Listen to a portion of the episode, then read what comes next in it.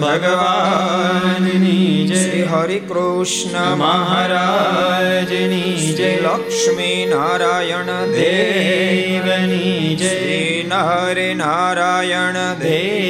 દેવની જય ગોપીનાથજી મહારાજની જય રાધા રમણ દેવની જય મદન મોહનજી મહારાજની જય બાલકૃષ્ણ લાલ કી જય રામચંદ્ર ભગવાન કી જય કાષ્ટભન દેવની જય ઓ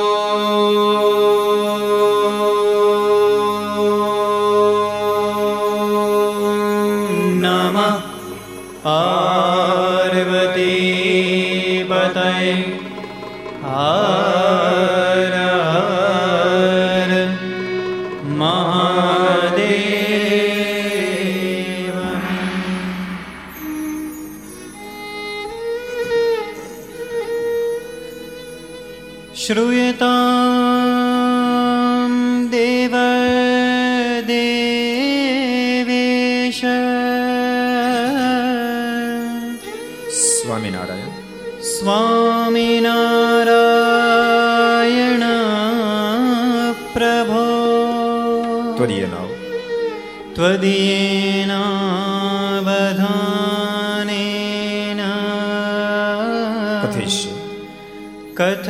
વિશે શુભા કથા શ્રૂયતા શ્રૂયતામ દેવ દેવેશ સ્વામિનારાયણ સ્વામિનારાયણ પ્રભો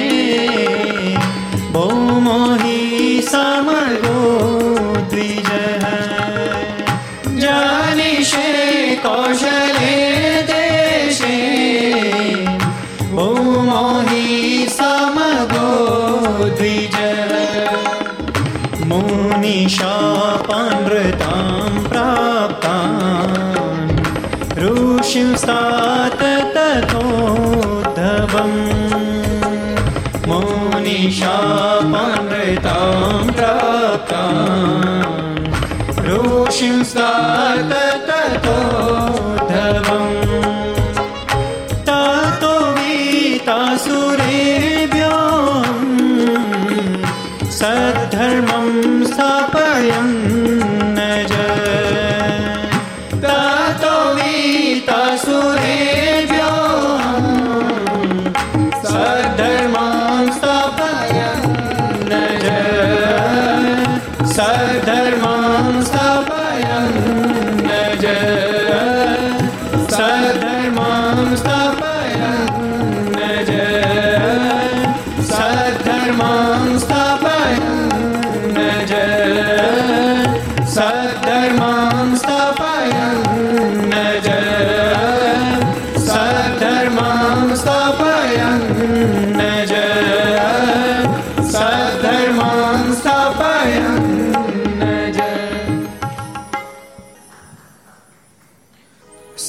અવતારી ઈષ્ટદેવ ભગવાન સ્વામિનારાયણ મહાપ્રભુની પૂર્ણ કૃપાથી તીર્થધામ સરદારના આંગણે વિક્રમ સંત બે હજાર સત્યોતેર શ્રાવણવદ અમાસ ભાદરવ સુધી એકમ મંગળવાર તારીખ સાત નવ બે હજાર એકવીસ પાંચસો ને અઠ્ઠાવીસમી ઘર સભા અંતર્ગત Shri Haricharitra Chintamani Aastha Bhajan channel Laksh channel Kartavya channel સરદાર કથા યુટ્યુબ લક્ષ યુટ્યુબ કર્તવ્ય યુટ્યુબ ઘર સભા યુટ્યુબ આસ્થા ભજન યુટ્યુબ વગેરે માધ્યમથી ઘેર બેસી ઘર સભાનો લાભ લેતા શ્રી ભાવિક ભક્તજનો સભામાં ઉપસ્થિત પૂજ્ય કોઠારી સ્વામી પૂજ્ય આનંદ સ્વામી પૂજ્ય બ્રહ્મ સ્વામી બાલમુકુદ સ્વામી વગેરે બ્રહ્મનિષ્ઠ સંતો પાર્ષદો ભગવાનના બધા જ ભક્તો બધાને ખૂબ એથી જાદે કે જય સ્વામિનારાયણ જય શ્રી કૃષ્ણ, જય શ્રી રામ જય હિન્દ, જય ભારત. પંદર દિવસ સુધી સુરતને આંગણે વડતાલવાસી લક્ષ્મીનારાયણ દેવના તાબાનું વિદ્યાનગરના આંગણે સ્વામિનારાયણ મુખ્ય મંદિર બની જઈ રહ્યું હોય, સાથે છાત્રાલય બનવા જઈ રહ્યું હોય, એના ઉપક્રમે, એના અનુસંધાને સુરતમાં પંદર દિનાત્મક શ્રીમદ ભાગવતની ગાથા હતી, બેસ્ટ. સુરતથી સવારે નીકળ્યા સાડા છ વાગે વિદ્યાનગર પહોંચ્યા અને વિદ્યાનગરના આંગણે સંત આશ્રમનું પરમ પૂજ્ય મહારાશ્રી વડતાલ મંદિરના કોઠારી સ્વામી, બીજા ઘણા બધા સંતો બધાના હાથે આજે ખાતમુહૂર્ત થયું. છાત્રનું ખાતમુહૂર્ત વહેલું થયું. આ સંત આશ્રમનું ખાતમુહૂર્ત. કોન્ટ્રાક્ટર કીધું ત્રણ મહિનામાં સંત આશ્રમ પૂરો કરી દઈશ. મારું કામ ત્રણ મહિનામાં પૂરું કરી દઈશ. સ્લેબ દિવાલો, પ્લાસ્ટર. બે મહિના તમારું હાલશે એટલે પાંચ મહિનામાં સંત આશ્રમને પૂરો કરવામાં આવશે. બહુ સુંદર કામ ચાલી રહ્યું છે. અને પછી ત્યાંથી બે વાગે, અઢી વાગે નીકળીને ક્યાં આવ્યા? સરદાર, બે ક્યાં આવે. ખરા માણા બોલતા નથી આનંદ સમય કાંઈ ન બોલ્યા, બોલો. ખરેખર ભક્તો ભગવાનના ચરિત્રોમાં જે આનંદ છે, જે મોજ છે, આખી દુનિયા એક તમે ડખોળી નાખો. કોઈ એમ કે આ સુખ છે, ત્યાં જઈ આવો. કોઈ કે આ સુખ છે, ત્યાં જઈ આવો. કોઈ એમ કે અમેરિકામાં સુખ તો ત્યાં આટો મારી આવો. કોઈ કે ઇંગ્લેન્ડમાં તો ત્યાં આટો મારી આવો. કોઈ કે દીવ દમણ, ગોવા તો ત્યાં આટો મારી આવો. દુનિયાના કોઈ પણ છેડે આટો મારી આવો. મન શાંતિ અનુભવશે નહીં. મન તે દાડે શાંતિ અનુભવશે જે દાડે પરમાત્માના ચરિત્રોને મનને યોગ થશે. પરમાત્માના ચરિત્રો જીવાત્મા સ્વીકાર કરશે. હજારો દાખલો કર્યા પછી પણ સકથમ ધર્મ સેતુના ધર્મના સ્થાપનને માટે આ ધરતી પર પરમાત્મા પધાર્યા છે. પણ એવા અદ્ભુત અદ્ભુત ચરિત્રો કરે છે, જે ચરિત્રોના માધ્યમથી જીવાત્મા પરમ શાંતિ અનુભવી શકે છે. તો નાના સંતોને વારંવાર કહું, તમને અડધો કલાક, પંદર મિનિટ પણ ક્યારેય પણ વાતો કરવાનો મોકો મળે ને, તો પંદર મિનિટમાં બે ત્રણ તો ભગવાનના નાના મોટા ચરિત્રો કહી જ દેશો પછી બીજી વાતો તમે કરો, ઉપદેશની વાતો જરૂર કરો, મુમોક્ષનો ઉપદેશ આપ્યો જોઈએ. પણ બોલતા નહીં ઉપદેશ પણ પછી અસર કરશે. પ્રથમ અંતરમાં શાંતિ પથરાવી પડશે અને અંતરમાં શાંતિ દવા ભગવાનના ચરિત્રો જ પાથરી શકે. એમાં જે શાંતિ એ કોઈમાંય નહીં. મહારાજ કહે કે ભગવાનના ચરિત્રરૂપી જાળા મનને જો ગૂંચવી દે, તો ગમે તે અયોગ્ય ઘાટ હોય તો મહારાજ કે ટળી જાય. અયોગ્ય ઘાટ ટળી જાય. એમ મહારાજે વચનામૃતમાં કીધું. કેટલા વચનામૃતમાં કીધું? કોણ કહે છે? કેટલા વચનામૃતમાં કીધું છે? અયોગ્ય ઘાટ ટળી જાય ભગવાનના ચિત્રરૂપી જાળા મનને ગૂંચવી દે તો. જયેશ ભગત તમારે કેવું છે? કહી દે લો ત્યારે. આપો જયેશ ભગતને. પ્રથમનો આડત્રીસમું. પ્રથમના આડત્રીસમાં વચનામૃતમાં ભગવાન સ્વામિનારાયણ બોલ્યા છે.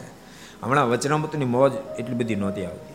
કારણ કે શ્રીમદ ભાગવતની કથા ચાલતી હતી એમાં વચ્ચે બહુ તો કહેતા હતા આપણે પણ એટલો ગેપ નહોતો મળતો. એટલે ઘણા સમયથી ભક્તો સરદારમાં આપણે ઘર સભા નથી થઈ.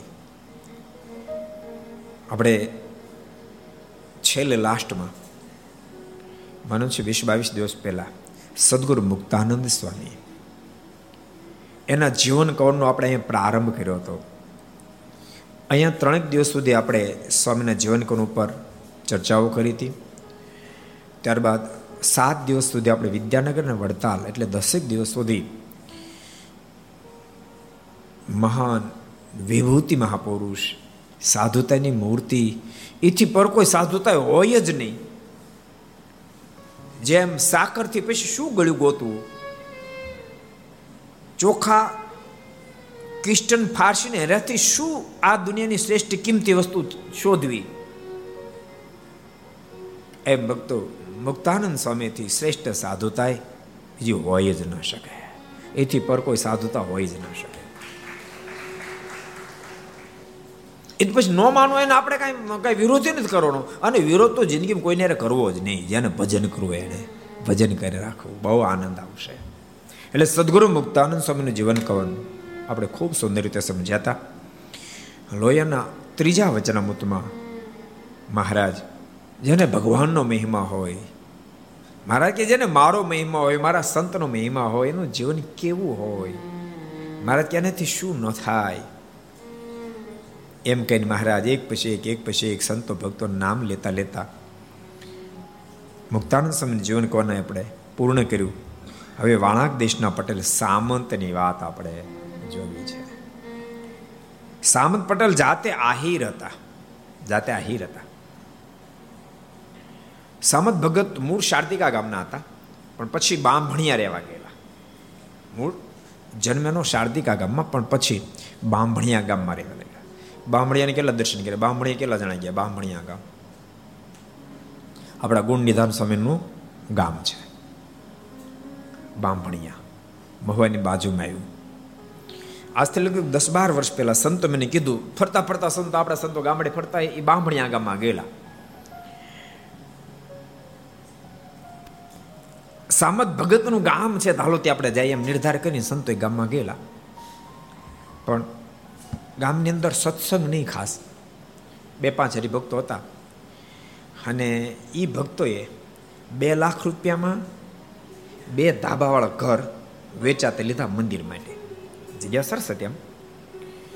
અને સંતો ગયા એટલે કે હવે આ બે ઘર તો લીધા છે. પંદર બાય બારના. પણ હવે આમાં મંદિર કરવું છે કેમ થાય? સંતો કીધું એ પ્લાન તો અમે નહીં કરીએ કે અહીં ગુરુની કથા છે મહુઆમ ત્યારે મેં વાત ગુરુ ને કરશું. મને વાત કરી એટલે બપોર વિશે રાતની કથા હતી, સવાર મેં કીધું, હાલો. કારણ કે આપણને મંદિર થતું હોય તો મારો રાજીપો મળે. એમ ગયા, અગાઉ ફોન કરી દીધો એટલે આઠ ભક્તો આવ્યા. એ કે, સ્વામી, અમારા એ મંદિર આમાં નામાં પાડવું બાળવું નથી ને આમાં નામાં મંદિર કરવું છે કે? મેં કહ્યું આમાં મંદિર તો કેમ થાય? કેટલો ખર્ચો? કે અમારી પાસે પચાસ સાઠ હજાર રૂપિયા છે ને, હજી પચીસ ત્રીસ ચાલી થઈ જાય. લાખેક રૂપિયાનો ખર્ચો કરવો છે. આમાં લાદી બાદી બદલાવીએ, બીજું ફેરફાર કરીએ અને આપણે મંદિર કરીએ. પણ મેં આમાં કેમ મંદિર થાય? કારણ કે લોડ બેર, એટલે દિવાલ તો હટે નહીં. હવે પંદર બાય બારના બે મકાન, આગળ ઓસરી દસ ફૂટવાળી, દસ બાય ત્રીસની. મેં આમાં બધું કઠિન કામ છે. એક કામ કરો, તમારે પાડવું હોય તો કાંઈ નહીં. આને એમને રહેવા આપણે મંદિર ઉપર કરીએ તો? મને કે, ઉપર મંદિર કેમ થાય? એ મેં કીધું, અમે કરશું પ્લાન તમે હા પાડો. કે પણ તો તો ખર્ચો બહુ થાય ને. ખર્ચો તો થાય ને. તો એક ભગત કે જો તમે એમ કરતા તો મારા પચાસ હજાર લખો. બોલો એકલો મારા પચાસ હજાર લખો. બીજા કે, તો મારા પચાસ લખી નાખો. ત્રીજે કે, મારા પચાસ લખો. ત્યાં ત્યાં પાંચ લાખ થઈ ગયા. બોલો. અને સુરત ફોન કર્યો. એ વકીલ સાહેબ કે, તો મારા બે લાખ લખી લો. અને પછી એને એમને રહેવા દીધું. આ આઠ દસ લાખ થઈ ગયા. થોડું આપણે સરદારથી મદદ કરી. એમને રહેવા દીધું. એને સંતોન ભંડાર કરી નાખ્યો. અને સામે સામે કોલમ લીધા, ઉઠાવ્યા. અને બારો બાર કોલમ લઈ અને કોલમ પર ઉપીનો જેબ લઈ લીધો. એને શું થાય? હો વરવ દેવો કયો જી? અને બામણિયા મંદિર થયું ખૂબ સુંદર મંદિર થયું તે આપણને ફળ સુધી મળ્યો ગુણ નિધાન સ્વામી મળ્યા. એ બામણિયા ગામમાં પ્રગટેલા. ત્યાંનો જન્મ હતો. મંદિરનો તો કાંઈ ભેગું ન થાત, સમજાણું? તો મંદિર થયું. અને પછી અહીં ભણવા માટે આવ્યા. અને આપણે અહીંયા રોકાયા છાત્રાલયમાં. અને સત્સંગ લાગ્યો. આપણે મંદિરમાં રોકાણ સત્સંગ વધારે જોરદાર થયો. અને છેવટે સાધુ થઈ ગયા અને બાપાને બધા સાંભળતા ખૂબ રાજી થતા છે. તે દી નહોતા થતા, અત્યારે થતા હોય. છોકરો સાધુ થાય ત્યારે તો થાય જ નહીં હો છોકરાઓ. યાદ રાખજો, તમે જેથી સાધુ થવા નીકળો તેથી તો બાપા કે મમ્મી કોઈ રાજી થાય જ નહીં. પણ જેમ જેમ સમય જેમ રાજી થતા જાય એમ જેમ સમય જેમ રાજી થતા જાય. પછી તો એમ કે, અમારા દીકરા સરદારમાં સાધુ છે. એનું નામ ફલાણા છે. તમે જાણ ત્યારે એને મળજો. એટલા બધા પોરાય એટલા બધા પોરાય અને એને કોઈ પાસે જેમ કે તમારા દીકરાને મળ્યા હતા એટલે સ્વામીની તમારા દીકરા સાધુ. એ મળ્યા હતા એટલા બધા રાજી થાય. એટલે મારો કહેવાનો મતલબ કે તમે ટેન્શનમાં નહીં આવી જવાનું, સમજાણું? કદાચ તાજા તાજા રાજી ન થાય તો. એ બામણિયા ગામ. અત્યારે ખૂબ સારો સત્સંગી થયો. એ ગામના સામત આહિર ભગત એ ગામના હતા બામણિયા ગામના. તેને કૃપાનંદ સ્વામીનો યોગ થયો. જો મુમુક્ષતા ધરતી પર પીડ્યા હોય, પણ એને કોઈ ને કોઈ જગ્યાએથી સંતોનો જોગ થવો પડે. જેમ જમીનમાં હજારોની સંખ્યામાં બિયારણ પીડ્યું હોય, તમને એક એક બીજ ન દેખાય, પણ વરસાદ થાય, ચોથે દિવસે તમે આટો મારો નીકળો અને તે ધરતી આખી હરિયાળી થઈ જાય. જાણે લીલી ચાદર ઓઢી ન સુતી ધરતી, એવી થઈ જાય. વરસાદ ન થયો હોત, તો બે વર્ષ સુધી કદાચ વરસાદ બે વર્ષ સુધી કોટો ન ફૂટે. એમ ભક્તો મુમોક્ષ ગમે તેટલો શ્રેષ્ઠ હોય, પણ એને જોગ સંતોનો થવો જોઈએ. બહુ સ્પષ્ટ સત્સંગીની અંદર મહારાજે હરિગીતામ લખ્યું. આનંદ સ્વામી, વૈરાગ કેમ ઉદિત થાય? એવો પ્રશ્ન કર્યો. મહારાજ કહે કે પહેલા તો ચાર પ્રકારના પ્રલયને જાણે નિત્ય પ્રલય નિમિત્તિક પ્રલય, પ્રાકૃત પ્રલય, આત્યંતિક પ્રલય. દેહધારીના દુઃખને જુએ, એમાંથી મારે કે વૈરાગ પ્રગટ થાય. પ્રગટ થાય એટલું કીધું.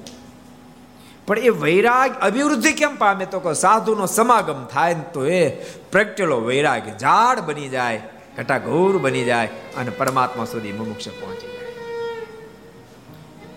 એટલે સામત આહિર બહુ જ ભગવાનના સારા ભક્ત હતા. પણ ક્યારે? તો કૃપાનંદ સ્વામીનો સમાગમ થયો ત્યારે. એ પહેલા એના ભક્ત પણ નહોતું કાંઈ. મુમુક્ષ તો હશે મુમુક્ષ તો હશે, પણ ભગત નહોતા. પણ કૃપાનંદ સ્વામીનો જોગ થયો. આ કૃપાનંદ સ્વામી એટલે આહા સ્વામીની સ્થિતિ એટલે અદ્વિતીય સ્થિતિ. સદગુરુ ગુણાતીતાન સ્વામી કૃપાનંદ સ્વામીની સ્થિતિની વાતોમાં લખી છે. બે જગ્યાએ લખી, ત્રણ જગ્યાએ લખી, ત્રણ જગ્યાએ લખી. ત્રણે કહી દઉં. એક તો સ્વામી કહે કે, કૃપાનંદ સ્વામીને ભગવાન સુખમાં કેવી વૃત્તિ રહે? તો કે, તેલ ધારા વ્રત રહે. એક સેકન્ડ ભગવાન બોલાય નહીં. બીજી વાત, કૃપાનંદ સ્વામીને એવો ઠેરાવ સ્વપ્નમાં ઉપવાસ પડે તો દેહ પડી જાય. આ સમયની સ્થિતિ. અંતિજ હાક પરની ધારની.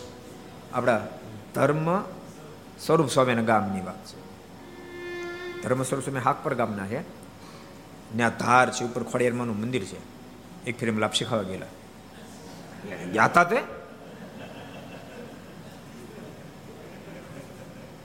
સાચું કહું કોઈ માનતા માની હતી તો પછી ગયા હતા એ કૃપાનંદ સ્વામી અને સદગુરુ ગુણાતીતાનંદ સ્વામી એ ત્યાંથી પ્રસાર થયા ને કોઈ નારી દૂરથી એ ધાર ઉપરથી નીચે ઉતરતા સ્વામી કે, ભાગો ભાગો. નારી આવે રેખન બંધન ન થાય. ભક્તો યાદ રાખજો. જેમ કે આપણને કાંઈ ન થાય, કાંઈ ન થાય એ તો ડૂબી જ જવાના. એ તો ડૂબી જ જવાના. સદૈવને માટે જે સાવધાન બનીને રહે એ જ બચવાના એ જ બચવાના. તમે તમે એમ નહીં માનશો કૃપાનંદ સ્વામીને બંધન થાય એમ હતું, પણ આપણા જેવા અનંત આત્માને સાવધાન કરવા માટે સ્વયં સ્વામી કે, ભાગો ભાગો. ભક્તો મહાપુરુષો ને પરમેશ્વર આ ધરતી પર આવે ત્યારે અનંત આત્માનું કેમ શ્રેય થાય એનું અનુસંધાન રાખે. શ્રીમદ ભાગવતના પંચમ સ્કંદની અંદર કથા લખાણી. ઋષભદેવજી સ્વયં ભગવાન હતા, સ્વયં ભગવાન હતા. તો પણ ત્યાગીઓની શિક્ષાને અર્થે, એમ લખ્યું, ત્યાગીઓની શિક્ષાને અર્થે પોતે સંસાર છોડી વનમાં ગયા. જીભ ખાવાનું માગી માગી ન કરે એટલા માટે મોઢામાં પથ્થર લીધો, બોલો. એનો મતલબ કે સાધુ પુરુષે ક્યારે પણ સ્વાદિષ્ટ ભોજનમાં લેવાવું જોઈએ નહીં. સ્વાદિષ્ટ ભોજનમાં લેવાવા માંડે તો સાધુનું સાધુપણું રહેવું બહુ ગહન છે. ભક્તો યાદ રાખજો. ઉપાસના અલગ અલગ હોઈ શકે, પણ સાધનનો માર્ગ તો એક જ સરખો હોઈ શકે. મનને મરોડી શકે એ પરમાત્માને પામી શકે. બારસો વર્ષ પહેલા એક સુફી સંત હૈયાનો પ્રસંગ, બહુ સરસ પ્રસંગ. મહાવૈરાગી સાધુ પુરુષ. એકવાર આમ નગરમાં આવતા હતા, તો ખલેલાનું ઝાડ જોયું. પાકા ખલેલા. મને સંકલ્પ કર્યો ખલેલા ખાવા. છે હૈયે ના પાડે કે નહીં, ખલેલા ન ખવડાવું. રોજ માત્ર પાણી અને રોટલી જમે. બાકી કાંઈ ન જમે. અને ભક્તો, દુનિયાને ખબર નથી કે બધાના કરતા ભયંકરમાં ભયંકર કાંઈ હોય ને તો જીભડી છે સ્વાદ જેટલી કોઈ વસ્તુ ભયંકર નથી, યાદ રાખજો. તમે વિચારો, શું માણસને અનાજ ખાવા નથી મળતું? શું કામ એને નિર્દોષ પ્રાણીઓને કાપી કાપીને ખાઈ દેવા પડે છે. શું કામ ખાય છે? શું એને રોટલા રોટલી નથી મળતા? એને શું શાકભાજી નથી મળતું? એને શું ફ્રૂટ્સ નથી મળતા? શું શાકભાજી, અનાજ ફ્રૂટ એટલા બધા મોંઘા થઈ ગયા છે કે જેથી કરીને એને એને પશુને કાપીને ખાવા પડે? શું કામ? કોણ ખવડાવે છે? કોઈ સોગંદ કરીને ખવડાવે છે? જીભડી. જીભડી. સારા સારા સારા સારા ખાનદાન પરિવારમાં જન્મેલા નહીં. પણ જો સાધુ પુરુષનો જોગ ન રહે, સત્સંગ ન રહે, તો બાપ એ પણ નિર્દોષ પ્રાણીઓને કાપી કાપીને ખાઈ જાય છે.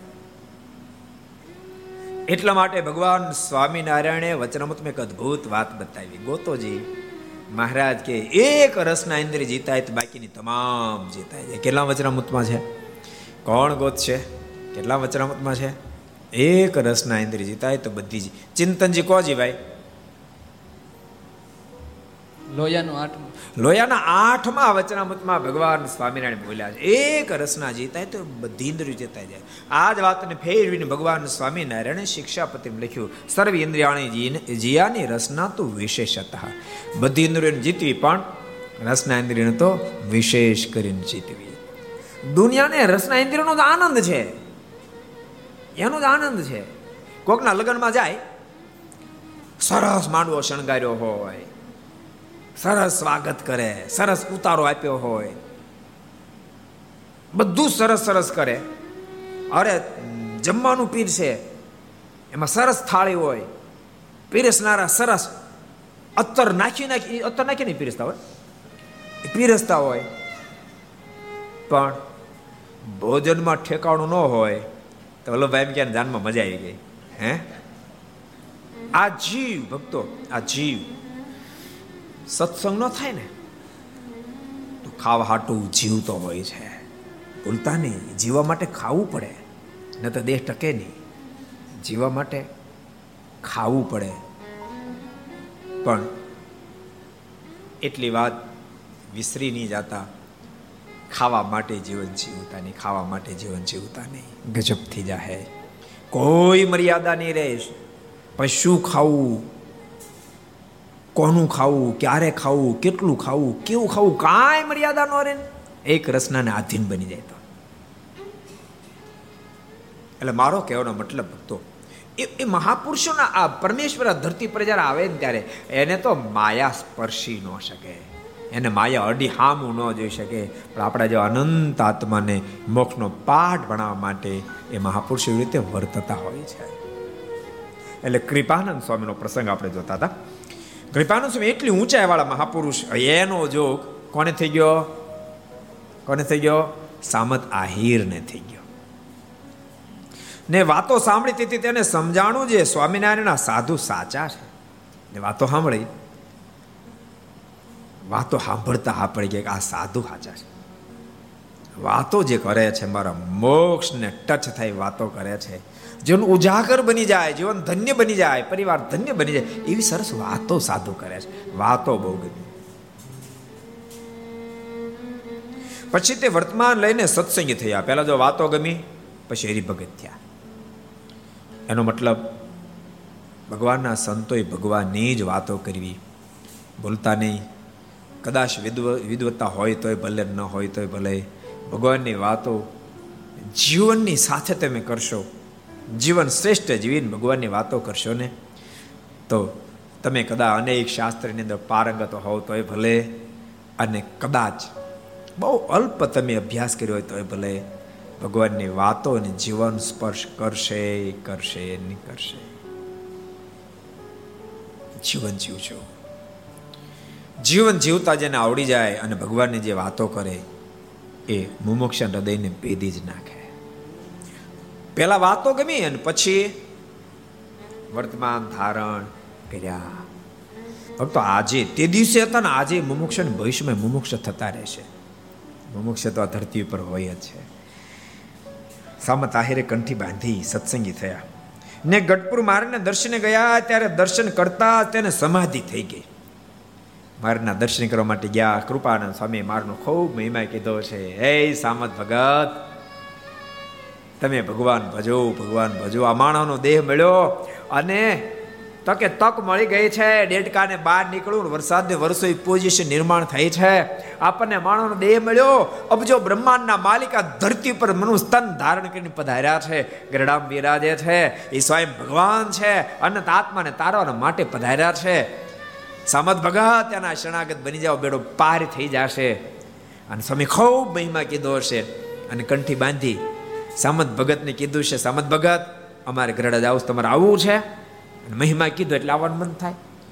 ભક્તો, એને એ સ્થાનથી તમે પ્રચાર થાવ, પણ મહેમાનો તમને જવાનું મન ન થાય. ઓલા સુરેશભાઈ વાણિયા ગરડા ગામના છે. ઉંમર લગભગ સાઠ પાસઠ પાસઠ વર્ષની છે એમના ફઈના ભાણિયા પંકજભાઈ કરીને ઘાટકોપરમાં છે. આ મૂળ ગરડા ગામના છે. સુરેશભાઈ ગરડા ગામના છે. પંકજભાઈ મુંબઈની એ રોજ ઘર સભા સાંભળે અને એમણે એમના મામાને દીકરા થાય જઈને એને પહેલાં આશા કિરણ મોકલી પછી આ લિંક મોકલી તમે ઘર સભા સાંભળો. અને ઘર સભા સાંભળો મીંડ્યા. ધીમે ધીમે ધીમે કરતા. અત્યારે ખૂબ સત્સંગમાં રંગાઈ ગયા.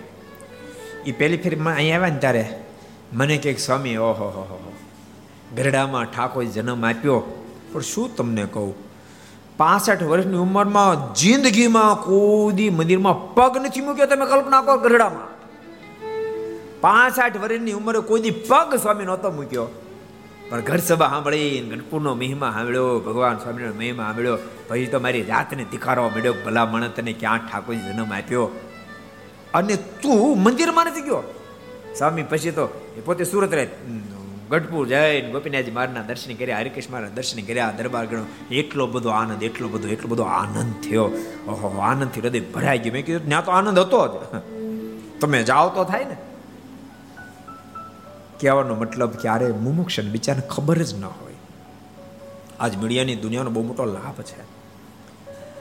તે સુરેશભાઈ એ સત્સંગમાં આવી ગયા. પછી તો સુરત હમણાં ઘર સભાઈ ત્યાં અહીં કેટલી ફેરી આવી ગયા? સરદાર કેટલી ફેરી આવી ગયા? વડતાલ કેટલી ફેરી આવી ગયા? ગઢપુર, બધી જગ્યાએ. અને હરિભક્તોને ક્યાંય તમારે છે ને અહીં ક્યાંય નજીકમાં ઘર સભા હોય અથવા તો કોઈ ધાર્મિક સ્થાનમાં આપણા ઘર સભા હોય ને તો મને કહેજો કે, મારી ગાડી હું લઈ લઈશ, ફોર વ્હીલ. તમને ભેગો લેતો જાય કે, આપણે જાહું ઘર સભા. મુમુક્ષ તો હોય એને શબ્દ પડવા જોઈએ. અને એનો યશ અમુક ટકા કમિશન પંકજબેન જાહે. હું તો કહું તમે આ કમિશનનું કામ કરજો. કમિશનનું કામ કરજો. તમે તો ઘર સભા સાંભળો છો. બાપ બીજાને કહેજો. આ છોકરા બધાને કહું છું. કમસે કમ તમારા ફેમિલીને ઘર સભા સાંભળતા કરજો. તમારા ફેમિલી ઘર સભા સાંભળતા થઈ જાય ને તો બેડો પાર થઈ જાય, બેડો પાર થઈ જાય. અહીં તમે ભણો છો. એટલે તમે ભણીને મોટા સાહેબ અધિકારી છો એટલે તમારો બેડો પાર થાય પણ તમને સત્સંગ થાય, પણ તમારા વાલીઓનો પણ બેડો પાર થઈ જાય તમારી પરમ ફરજ આવે. પરમ ફરજ આવે. પ્રહલાદજી કીધું તું, કૃપાનાથ, ભગવાન કે માગ પ્રહલાદ, તારી પર રાજી તો તું જે માગી આપું. ત્યારે પ્રહલાદજીના મુખમાંથી શબ્દ નીકળ્યા, કૃપાનાથ, માગે અને ભક્તને કહે અને આપે ને ભગવાનને કહેવાય. પ્રહલાદ, તારા રક્ષણ મારે મોડું થયું. કૃપાનાથી હું રક્ષણ હું માનતો નથી. સાંભળો, મારી ઇન્દ્રિય અંતકરણથી રક્ષા કરો ને ત્યાંથી રક્ષા માનીશ. અને બીજા નંબરમાં આપ રાજી થયા તો આપની પાસે એ માગું, મારા પિતાનો ઉદ્ધાર કરજો એનું કલ્યાણ કરજો. આ બાળકની ફરજ આવે. પ્રિન્સ કદાચ નામમાં ફેરવી પડે. એક એક રેગ્યુલર ત્યાં આપણે મંદિરે આવે છે. બે ભાઈ. એની ઘરે પધરામણી કરવા ગયા હતા. તો કેનેડા જવાનું છે. પરીક્ષામાં પાસ થઈ ગયો. એટલે ઘેરે તો સરસ મૂર્તિ મૂર્તિ ત્રણ, ચાર, પાંચ મારના પોજ એના ભાઈને તિલક ચાલવાના બાપાને તિલક ચાલો પેલા બેહર્યા, મેં કીધું વ્યસન મને કે, કાંઈ નહીં. મેં કીધું પૂજા કરી કે રેગ્યુલર કરી. મેં કીધું, પહેલે જ સત્સંગ. ના ના, આ છોકરો તમે ને સ્વામી ભણવા આવ્યો ને, પછી સત્સંગ થયો. એમ તમને કહું છું, તેમ ભણવા આવ્યા છે, તમારા પરિવારને સત્સંગ કરાવે છે. એનો બેડો પાર થઈ જાય. બહુ સરસ પ્રસંગ ભક્તો જોઈએ છે ગઢપુર આવ્યા પહેલી જ ઘડીએ ભગવાન શ્રી રે સમાધિ લગાડાવી દીધી. ને શ્રીજી મહારાજને અક્ષરધામમાં દિવ્ય સિંહાસન ઉપર બેઠેલા દીઠા, પછી તે સમાધિમાંથી જાગૃત થયા, ત્યારે તેને પાકો નિશ્ચય થયો.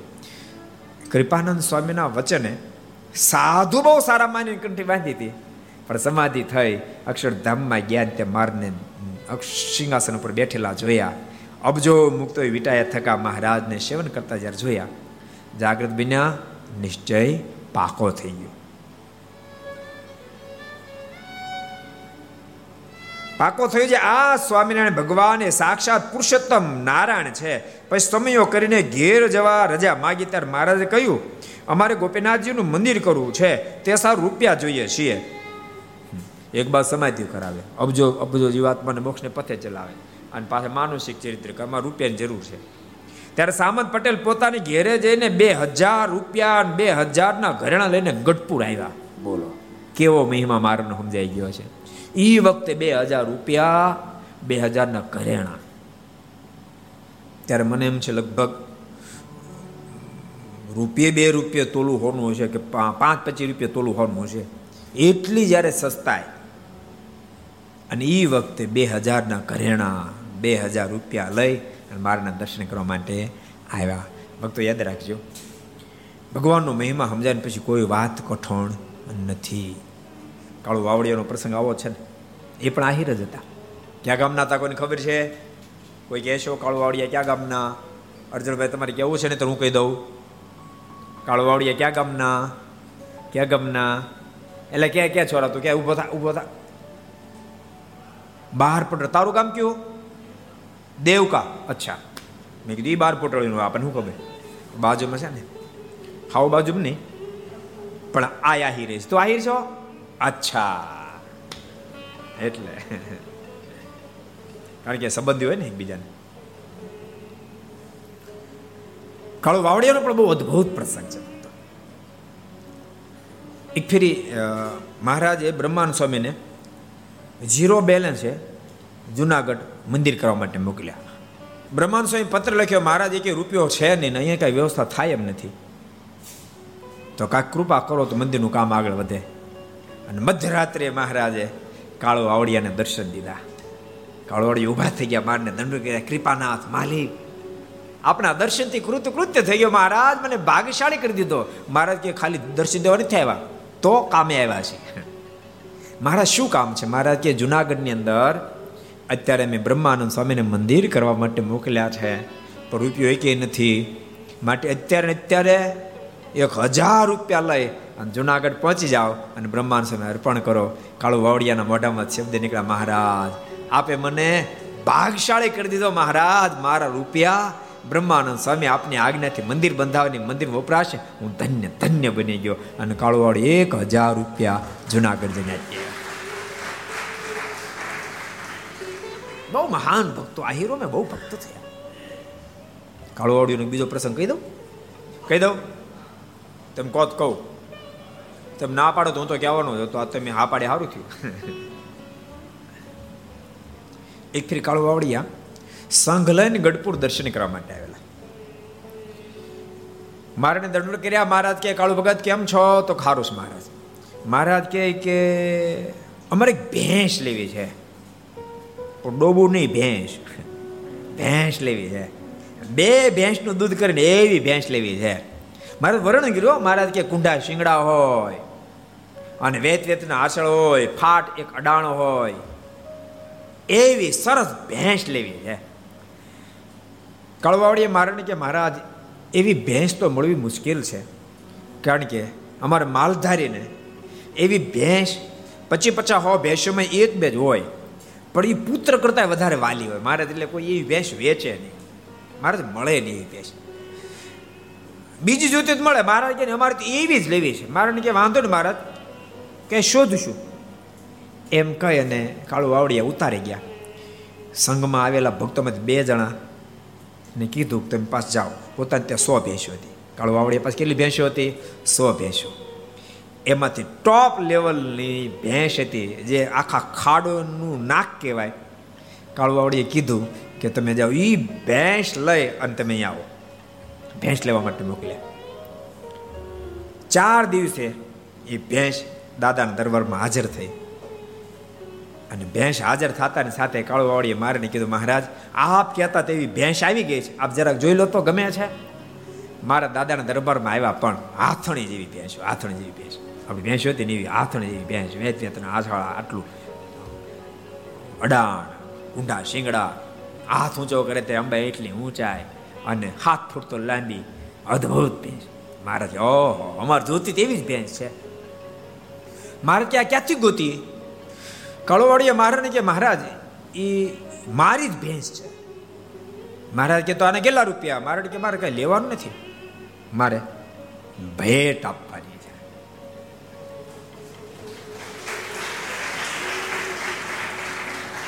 થોડું બહાર નીકળે પછી આપણે આગળ વધ્યું ને? મારે ભેટ આપવાની છે. મારે કે અમારે ભેટ ન જોઈએ. મારીને ઉદારતા એવી મારે કે, અમારે ભેટ ન જોઈએ. મહારાજ કે, પંચને બોલાવો. અને કિંમત નક્કી કરો, પંચને બોલાવ્યું. પંચ આવ્યું. પંચે કીધું કે, મહારાજ, આવી ભેંસ તો બહુ અદભુત, ક્યાંક જ મળે. મહારાજ, ઓછામાં ઓછાના બસો રૂપિયા તો થાય જ. એ વખતે બસો રૂપિયા થાય. અત્યારે બસો રૂપિયા બે લાખ થાય. તે સારી ભેંસ લાખ, દોઢ દોઢ લાખની આપણી ભેંસો વેચી હતી, દોઢ દોઢ લાખની વેચે વેચાણી હતી. બે લાખની ભેંસો થાય. મારે કે મહારાજાના બસો રૂપિયા થાય. મારે કે વાંધો નહીં. મહારાજ કહે કે જાઓ તો દાદા ખાચરને કહો તો બસો રૂપિયા આપે કોઈ. જઈને પાછો મારા દાદા ખાચર બહાર ગામ ગયા મહારાજ કહે તો જીવ બાનકો લાડુ બાનકો અને જ્યારે કીધું કે મહારાજ કીધું બસો રૂપિયા આપો. અને જીવબા તો ધ્યાનમાં બેઠા જાગ્યા. કે મારી પાસે બસો રૂપિયા નથી, પણ મહારાજ મગાવ્યા. એ કે ઊભા રહો. મહારાજ મગાવ્યા છે ને? મારી પાસે બસો રૂપિયા નથી પોતાની પાસે ઘરેણા હતા. એ ઘરેણા આપ્યા અને ઘરેણા આપીને જે ભગત લેવા ગયો તો કીધું, તમે છે ને બજારમાં વેચી નાખો અને એના બસો રૂપિયા આવશે, એ મારી નાખી દો. બાપ, ત્યારે ભગવાન સ્વામિનારાયણ ઘેરે ઘર માની રોકાણ એમને નહીં. ખરેખર આખા પરિવારનો પ્રેમ એવો, આખા પરિવારનો પ્રેમ એવો. અને એક જગ્યાએ ગીરવે ઘરેણા મૂકી બસો રૂપિયા લાવ્યા. મારણ કે મહારાજ બસો રૂપિયા આવ્યા મારે કે ગણો તો? નક્કી નહીં આપણે છેતરી જાય ઓછા નીકળે. ગણો તો? ગણ્યા ત્યાં અઢીસો થયા. મારે કે રાણી શિકાર રૂપિયા. મારે કે મારે તો અઢીસો છે મારા કે માણીને ભૂલથી લાગે કાંક. ફરી વાર ગણો તો? ફરી વાર ગણ્યા તો ત્રણસો થયા. મારણ કે મારે ત્રણસો જ. મારે કે ન હોય ત્રણસો. હજી એક ફેર ગણો તો? ગણ્યા ત્યાં સાડી ત્રણસો થયા. મહારાજ કે ભગવાન મહેરબાની કરી. ચોથી વાર ગણો તો? ચોથી વાર ગણ્યા તે ચારસો થયા. મારે એક કામ કરો, આ બસો રૂપિયા પાછા આપે વાણિયાને અને ઘરેણા થોડા આવો. જો ભગવાન માનુષિક ચરિત્ર કે એમાં પાછી દિવ્યતા માનુષિક ચરિત્ર કે જાઓ તમે, ઘરેણા વેચીને પણ રૂપિયા લઈ આવો. એ માનુષિક ચરિત્ર અને બસો ને ચારસો કર્યા એ દિવ્ય ચરિત્ર. મારે કે બસો જાઓ, ઘરેણા છોડાયો છોડાય એવા મારે ક્યાં બસો રૂપિયા તમારા કળવાવડિયાની. કળવાવડિયા કે નહીં મહારાજ? મેં તો આપને દાનમાં ભેંસ આપી દીધી. મારે કે નહીં, તો અમારે ભેંસ નથી જોતી. અને કાળવાવડિયાએ ભેંસ મહારાજને કહે કે મારે તો, મહારાજ કે તમારે ભેંસ નથી જોતી. મારે કે, મહારાજ, ના ના, એવું ન ચાલે. મારે કે, તો બસો રૂપિયા લઈ લો, બસો રૂપિયા લઈ લીધા. ભક્તો કેવા હશે એમ? મહારાજને કે, મહારાજ, મારે બસો રૂપિયા નથી જોતા. મહારાજ કે, અમારે ભેંસ નો જોઈતો પછી છેવટે મહારાજે ધરાહાર બસો રૂપિયા આપ્યા. ભક્તો, તમે એવું નહીં માનતા, તે દાડે જેવા ભક્તો આજે પણ એવા ભક્તો હોય છે, આજે ભક્તો એવા છે. આ વિદ્યાનગરની અંદર જે સેવા આવી, ને તો સુવર્ણ સિંહાસનની સેવા, કળશની ધ્વજની સેવા, આગળ બધી મહોત્સવની સીધાની સેવાઓ, અને પાછી આ છાત્રની સેવા. દાન આપવું કાંઈ નાની વાત નથી, બહુ કઠણ કામ છે. બહુ મહિમા ભગવાન સમજાય તે દાન અપાય. ત્યારે ખીચામાં હાથ જાય નતર જાય નહીં. ભગવાનનો મહિમા ન સમજાય તો ખીચામાં હાથ જાય. પછી આમ નોટું ખોલે, ગલામ નાખ્યું હોય તો. આ મારી પાંચસો ની લાગે છે. આ બસો ની આ હોની છે. ગોતતા ગોતતા ગોતતા પાંચની નોટ આવે છે? નહીં આવતી હોય. આવે છે? પાંચની નોટ આવે છે? કે બંધ થઈ ગઈ? આવે? બે ની હા, એટલે લાચાર બિચારા.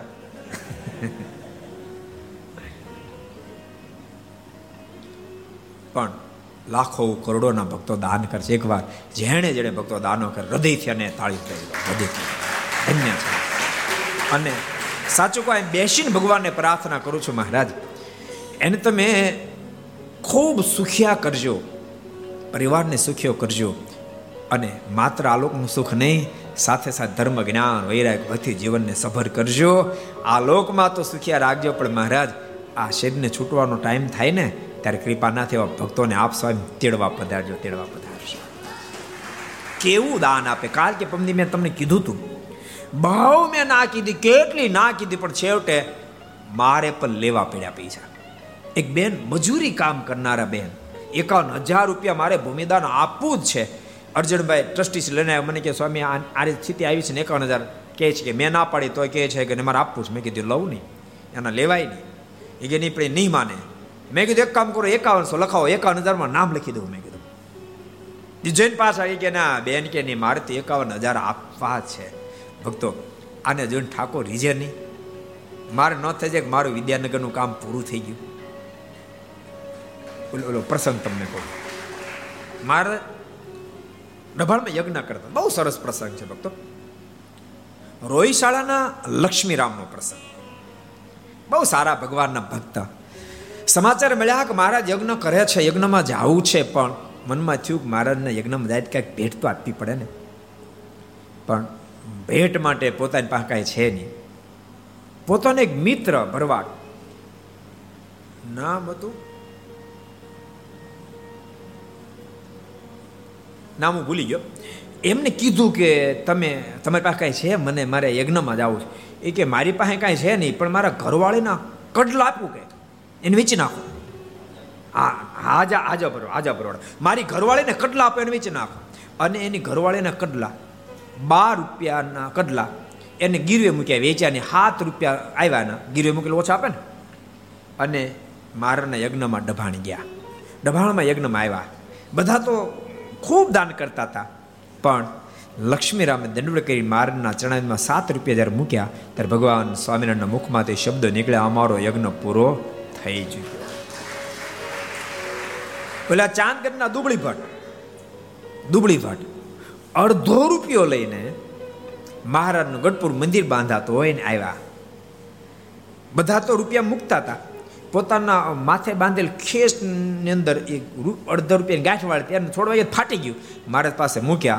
ત્યારે ભગવાન સ્વામિનારાયણ બોલ્યા, અમારે ગઢપુર મંદિરના શિખરો ચડી ગયા, કળશ ચડી એટલે મહિમા ભક્તો, આજે એવો મહિમા હોય છે.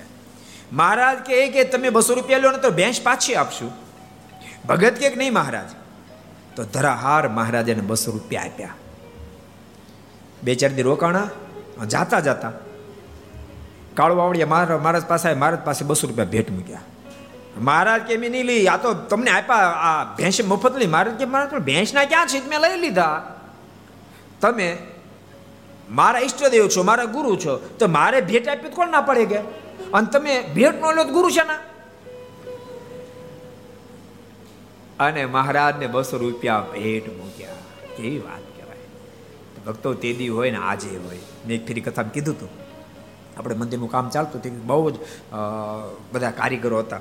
અને અમેરિકામાં આપણે પહેલી વાર જેણે ચડાવ્યા એ ચંદુ કાકા. એને ખબર પડી કે અત્યારે સરદારમાં પૈસાની જરૂર છે. હું વાત કરું છું લગભગ પંદરેક વર્ષ પહેલાં. આપણે જ્યારે પહેલી પ્રતિષ્ઠા ડિક્લેર થઈ હતી ને જાહેર સાતમાં હા, બે હજાર સાતમાં આપણે પ્રતિષ્ઠા ડિક્લેર થયેલી, પણ પછી બંધ રહેલી. ઠાકોરજી મરજી એકવીસમી છે. તો એ વખતે કામ આપણે ઝડપથી ચલાવતા હતા. તો એણે સત્યાવીસ લાખ રૂપિયા એ વખતે સત્યાવીસ લાખ રૂપિયા મોકલી દીધા. એને તો મોકલી દીધા, પણ લગભગ ચાર પાંચ મહિને થયા હશે. વિદ્યાનગરમાં જ. ગુરુ પૂનમને આગલે દિવસે અશોકભાઈને તમારો ઉતારો. મને ખબર અશોકભાઈની બાજુ એમનો બંગલો. એટલે અશોકભાઈને મેં કીધું મેં કીધું, આ ચંદુ કાકાનો બંગલો છે ને?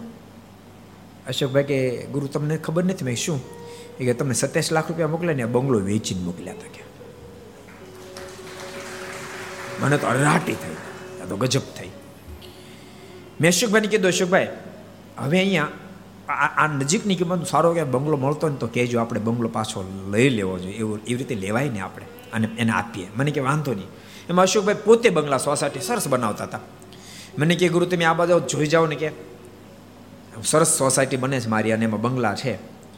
તો પિસ્તાલીસ લાખનો બંગલો એક બને છે. પણ ચંદુ કાકાને આપણે આપવાનો છે મારે સત્તાવીસ લાખમાં આપવું મંજૂર છે કે. હું ગયો, બંગલા સરસ હતા. ફાઇનલ કર્યું, મેં કીધું આપણે ફાઇનલ બંગલો કમ્પ્લીટ થઈ ગયો. અને પછી એનું ઉદ્ઘાટન. વાસ્તુ ઉદ્ઘાટન કરવાનું હતું. મેં અઠવાડિયા અગાઉ કીધું, ચંદુ કાકાને મેં ફોન કર્યો તમારે તમારા બંગલાનું ઉદઘાટન છે ને આવવાનું છે. મને કે મારો બંગલો છે નો એને મેં કીધું, તમારા માટે મેં લઈ દીધો છે સરસ બંગલો તમારે આવવાનું છે. મને કે, મારે નથી બંગલો જોતો, મેં તમને આપી દીધો ગુરુ, હવે મારે પાછો ન જોઈએ. કેટલી મેં તાણી કરી, મેં કે, ના, હું તો તમને એ બંગલો આપવાનો. એમ કરી મેં ફોન મૂકી દીધો, પછી એમના દીકરા રામભાઈ અને ભાઈના દીકરા ચંદ્રેશભાઈ, બેના માધ્યમથી ફોન કરાયો. એ કે ચંદ્રેશભાઈને ફોન આવ્યો, કાકા બહુ નારાજ થાય છે કે નહીં, એકવાર મેં ગુરુને બંગલો આપી દીધો, હવે મારે પાછો જોઈએ. નહીં. મેં બહુ તાણી કરી, પણ ન લીધો બંગલો. જો કે ઠાકોરજી પૈસાને ખૂબ આપ્યું. અશોકભાઈને મેં કીધું મેં કીધું, અશોકભાઈ, હવે કાકા ના પાડે છે, તો હવે બંગલો નથી લો. મને કે, વાંધો નહીં, પણ ગુરુ, મેં સંકલ્પ કરી લીધો કે સત્યાવીસ લાખ માપ્યો પિસ્તાલીસ લાખનો બંગલો પણ હવે આ બંગલો વેચાય, ત્યારે સત્યાવીસ લાખ કરતાં ઉપરને જેટલા રૂપિયા આવેલા મારે ન જોઈએ, એ હું મંદિરમાં આપી દેવું એને બોલો, વેચાણો પચતાલીસ બીજા મંદિરમાં આપી દીધા. આજે પણ ભગવાનના ભક્તો હોય. ન થયો એમને એ વિના ભક્તો આવા કાર્યો થાય પણ નહીં. મહારાજ બહુ કાળુવાવડી પર રાજી થયા. અહીંયા આપણે સામત પટેલનો પ્રસંગ જોતા સામત પટેલ પણ બહુ ભગવાનના ખરેખર ભક્ત. બે હજાર કેશ ને બે હજારના ઘરેણા લઈને ગઢપુર પાછા આવ્યા ને અક્ષરણીમાં મહારાજ પાસે જઈ ઢોલિયા પર ઢગલો કર્યો. ત્યારે મહારાજ કહ્યું, આટલા બધા રૂપિયાનું ને ઘરેણાનું અમે ક્યાં કહ્યું હતું? ત્યારે તે બોલ્યા છે હે મહારાજ તમે માગ્યું ત્યાર પછી મારે ઘેર રખાય? તમે કીધું તું ગોપીનાથજીમાનું મંદિર કરી કાંઈક આપજો કે હવે મારે મારી પાસે રૂપિયા ન રખાય ને ઘરેણું ન રખાય. ત્યારે મહારાજે તેમાંથી અડધો રૂપિયો અને ઘરેણું પાછું આપ્યું. તે લઈને પટેલ ઘેર ગયા ને હંમેશા મારનું ધ્યાન ભજન કરે, નિયમ ધર્મ પાળે. પરથી સામું જોવે પણ એવા મહાન ભક્ત બન્યા. એને દીકરાનો સંબંધ પીઠોડી કર્યો હતો. પણ દીકરાની વહુ બિચારી ડાહી હતી, પણ એનો બાપ બહુ કહુતરો તે હક જ ન લેવા દે. અહીંથી તેડી ગયા. અને સામત ભગત એને તેડવા માટે ગયા દીકરાને વહુને. એટલો બધો આખો બોલો સત્સંગનો દ્વેષી. એવું બોલ્યો કે તારા દીકરાને મારી દીકરી નથી જોતી. તારે જોતી લઈ જા. અને સામત ભગતને રમે રમ દુઃખ વ્યાપી ગયું. કે હું ક્યારે પરનાને સામે દ્રષ્ટિ ન નાખું મારે દીકરાને વહુ તો મારે માટે દીકરી સમાન કહેવાય અને આયાનો બાપ આવું બોલ્યો. ભેંસો ગાયો બાંધવાનો ફરજો છે, ત્યાં જઈ પોતે ઇન્દ્રને ભસ્મ કરી નાખી અને એના મોઢા પર ઘા કરો, લે તું, મારે માટે તો દુનિયાની તમામ નારી મા બેન દીકરી સમાન એવા મહાન સામત ભક્ત થયા. આ હીર કુળમાં છે. એટલે ભગવાનના ભક્તો બધા જ એટલા ઘર સભા સાંભળે, આપણે મહારાજના આશ્રિત છીએ. ખૂબ સાવધાનીથી જીવન જીવું. વિદ્યાર્થીઓ પણ બધાને કહું છું આપણી દૃષ્ટિ સંપૂર્ણ કાબુમાં હોવી જોઈએ. ગમે ત્યાં ચાલતા હોય, રસ્તામાં દૃષ્ટિ આપણી નીચી હોવી જોઈએ. જેટલા ઘર સભા આપણે બધાને આપણી દૃષ્ટિ નીચી હોવી જોઈએ. આપણે ભગવાનના ભક્ત છીએ. અને ક્યારેય પણ દ્રષ્ટિ ઊંચી ગઈ અને બેન દીકરી કોઈ દેખાણી, તુરંત સંકલ્પ થયો જે મારી બહેન છે અમારી દીકરી છે અમારી માતા છે, તો અયોગ્ય ઘાટ નહીં ઉઠે જીવન ધન્ય બની જશે. એવા જીવન જીવજો તો ભગવાનનો ખૂબ રાજીપો ભક્તો પ્રાપ્ત થશે. હવે શબ્દ સાથે આવો મિનિટ હરિનામ સંકેતન સ્વામી નારાયણ નારાયણ નારાયણ સ્વામી નારાયણ નારાયણ નારાયણ સ્વામી નારાયણ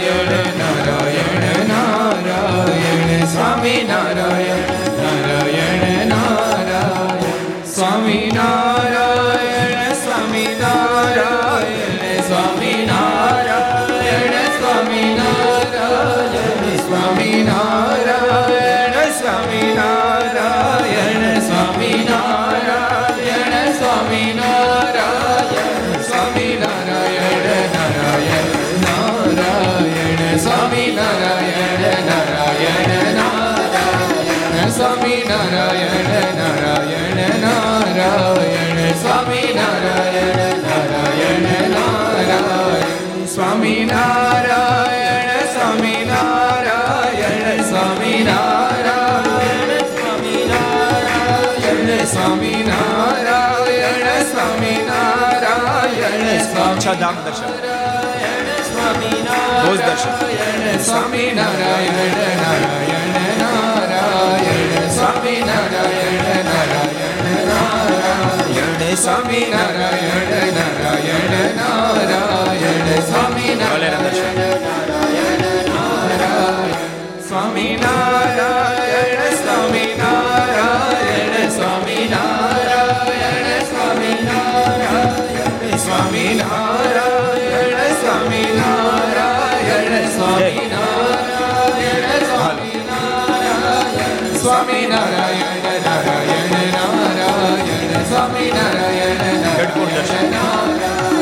સ્વામી નારાયણ નારાયણ નારાયણ સ્વામી નારાયણ નારાયણ નારાયણ સ્વામી નારાયણ સ્વામી નારાયણ સ્વામી નારાયણ સ્વામી નારાયણ સ્વામી નારાયણ સ્વામી નારાયણ સ્વામી નારાયણ સ્વામી નારાયણ નારાયણ નારાયણ સ્વામી નારાયણ નારાયણ નારાયણ સ્વામી નારાયણ નારાયણ